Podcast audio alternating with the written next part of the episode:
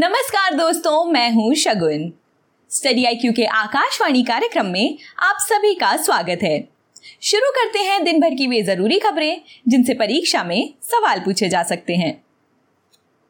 दोस्तों, आगे बढ़ने से पहले आपको बता दें कि आकाशवाणी की सभी वीडियो अपडेट्स के लिए आप मेरा टेलीग्राम चैनल ज्वाइन कर सकते हैं।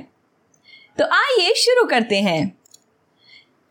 Lieutenant general Manoj Pande appointed next army chief हाल ही में vice chief of army staff lieutenant general Manoj Pande को सेना प्रमुख नियुक्त किया गया है। ये सेना प्रमुख नियुक्त होने वाले पहले इंजीनियर हैं।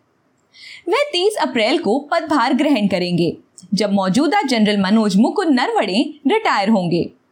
आपको बता दें कि जनरल नरवणे वर्तमान में सीडीएस पद के लिए सबसे वरिष्ठ और सबसे आगे हैं। सेना प्रमुखों का कार्यकाल बासठ वर्ष की आयु या तीन वर्ष जो भी पहले हो, जबकि चीफ ऑफ़ डिफेंस स्टाफ के लिए आयु सीमा पैंसठ वर्ष है, जिसमें कोई निश्चित कार्यकाल परिभाषित नहीं है। लेफ्टिनेंट जनरल पांडे को दिसंबर 1982 में corps of engineers, the Bombay sappers में कमीशन किया गया था। उन्होंने एक फरवरी को वाइस चीफ का पद संभाला और उससे पहले पूर्वी कमान के general officer commanding in chief थे। उन्होंने अंडमान और निकोबार कमान के पंद्रहवें कमांडर इन चीफ के रूप में भी कार्य किया। उन्हें इथियोपिया और इरिट्रिया में संयुक्त राष्ट्र मिशन में मुख्य इंजीनियर के रूप में तैनात किया गया। बढ़ते हैं अगली खबर की ओर। आयुष्मान भारत। केंद्रीय स्वास्थ्य मंत्रालय 16 से 22 अप्रैल तक आयुष्मान भारत स्वास्थ्य और कल्याण केंद्रों की चौथी वर्षगांठ मनाने के लिए आज़ादी का अमृत महोत्सव के तहत एक सप्ताह के समारोह का आयोजन कर रहा है। इस समारोह की मुख्य विशेषताएँ हैं कि सभी हेल्थ एंड वेलनेस सेंटर्स में योग सत्र हो रहा है और स्वास्थ्य मेले लगाए जा रहे हैं। इन मेलों में टीबी हाई ब्लड प्रेशर आदि का तुरंत इलाज और स्क्रीनिंग की जा रही है। भारत सरकार द्वारा केंद्रीय बजट 2018 में आयुष्मान भारत योजना की घोषणा की गई है, जिसके दो मुख्य पिलर्स हैं। देश में एक lakh health and wellness centre स्थापित करना एवं 10 करोड़ परिवारों को 5 लाख रुपए प्रति वर्ष के स्वास्थ्य बीमा कवच से जोड़ना है। आयुष्मान भारत प्रधानमंत्री जन आरोग्य योजना विश्व की सबसे बड़ी स्वास्थ्य बीमा योजना है। जो पूरी तरह से केंद्र सरकार द्वारा वित्त पोषित है।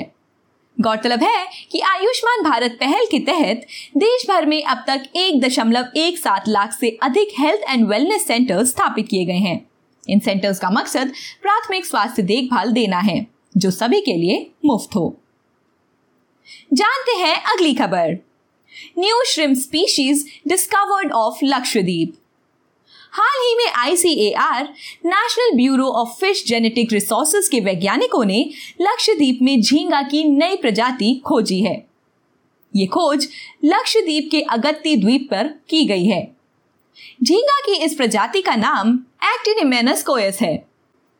इस प्रजाति को अगत्ती द्वीप के कोरल एटॉल से एक से दो मीटर की गहराई पर खोजा गया है। लक्षद्वीप द्वीपों पर स्थानीय समुदाय कोया को सम्मानित करने के लिए इस नई प्रजाति को कोयस नाम दिया गया है, जिन्होंने समाज की विरासत के विकास और संरक्षण में महत्वपूर्ण योगदान दिया है। देखते हैं आखिरी खबर। इंटरनेशनल वाटर वीक 2022 राष्ट्रीय स्वच्छ गंगा मिशन के महानिदेशक श्री जी अशोक कुमार ने सिंगापुर अंतर्राष्ट्रीय जल सप्ताह जल सम्मेलन 2022 में वर्चुअल रूप से भाग लिया। भारत में अपशिष्ट जल उत्पादन, उपचार और प्रबंधन की स्थिति और एनएमसीजी की सफलता बताई। उन्होंने बताया कि 2019 में जल शक्ति मंत्रालय का गठन हुआ था। जल शक्ति अभियान के तहत catch the rain where it falls when it falls Abhiyan की सफलता से सभी को अवगत कराया। आपको बता दें कि प्रधानमंत्री ने विश्व जल दिवस के अवसर पर 22 मार्च 2021 को एक वर्चुअल कार्यक्रम में Jal Shakti Abhiyan catch the rain Abhiyan launch किया था। इसके तहत देश के सभी जिलों के शहरी और ग्रामीण दोनों क्षेत्रों को कवर किया गया था। राष्ट्रीय स्वच्छ गंगा मिशन सोसाइटी पंजीकरण अधिनियम 1860 के तहत एक सोसाइटी के रूप में पंजीकृत है। इसने राष्ट्रीय गंगा परिषद की कार्यवयन शाखा के रूप में कार्य किया।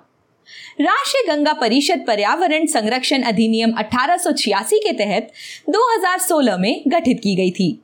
इसकी अध्यक्षता भारत के प्रधानमंत्री द्वारा की जाती है। तो दोस्तों, ये थी हमारी आज की कुछ विशेष खबरें। मिलती हूँ कल आपसे इसी समय। नमस्कार।